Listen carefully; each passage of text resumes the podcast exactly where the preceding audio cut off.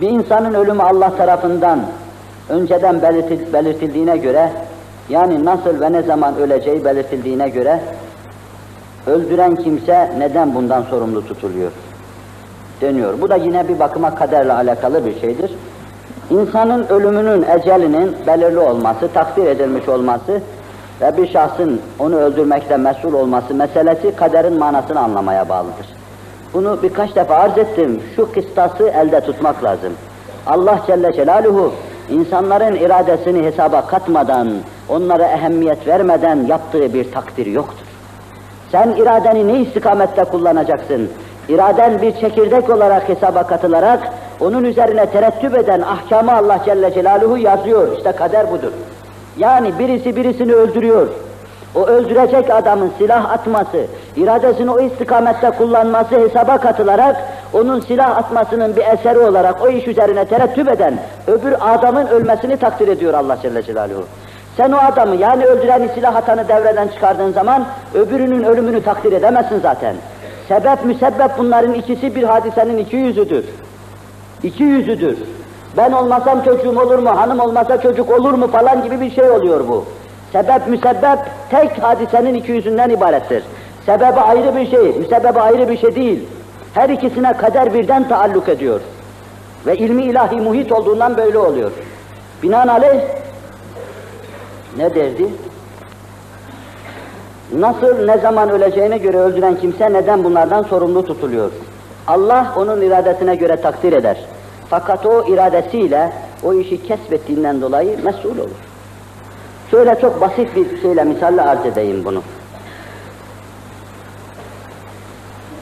İrem Barajı aklıma geldi. O mazide Kur'an-ı Kerim'de Seylel Arimi dediği eski sanayi baraj halinde verdiği sularla, kanallarla bağ bahçe cennet haline getiren o müthiş baraj. Rivayete nazaran Kur'an onu anlatmıyor. Allah Celle Celaluhu ben onu yıktım diyor Kur'an'da.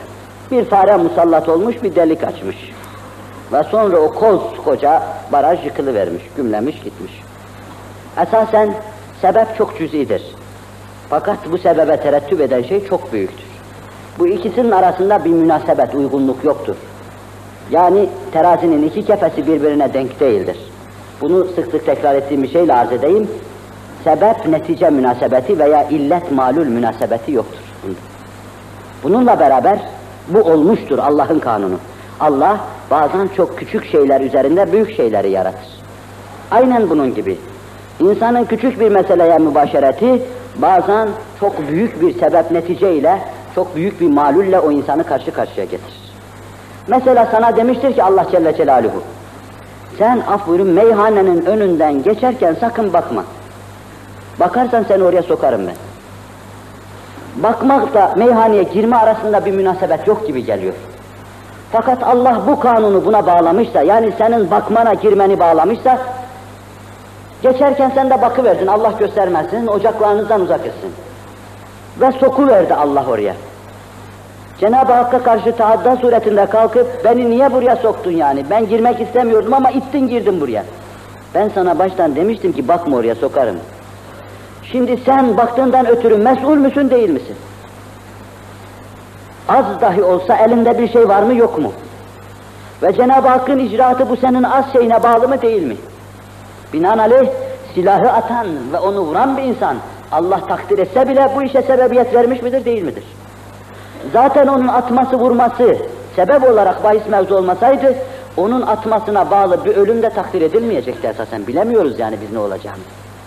Dikkat ediyor musunuz? Mesela belki çok basit haddizatında ama fakat insan derinleştirdi mi kendi kendine anlamaz hale getirir, anlaşılmaz hale getirir.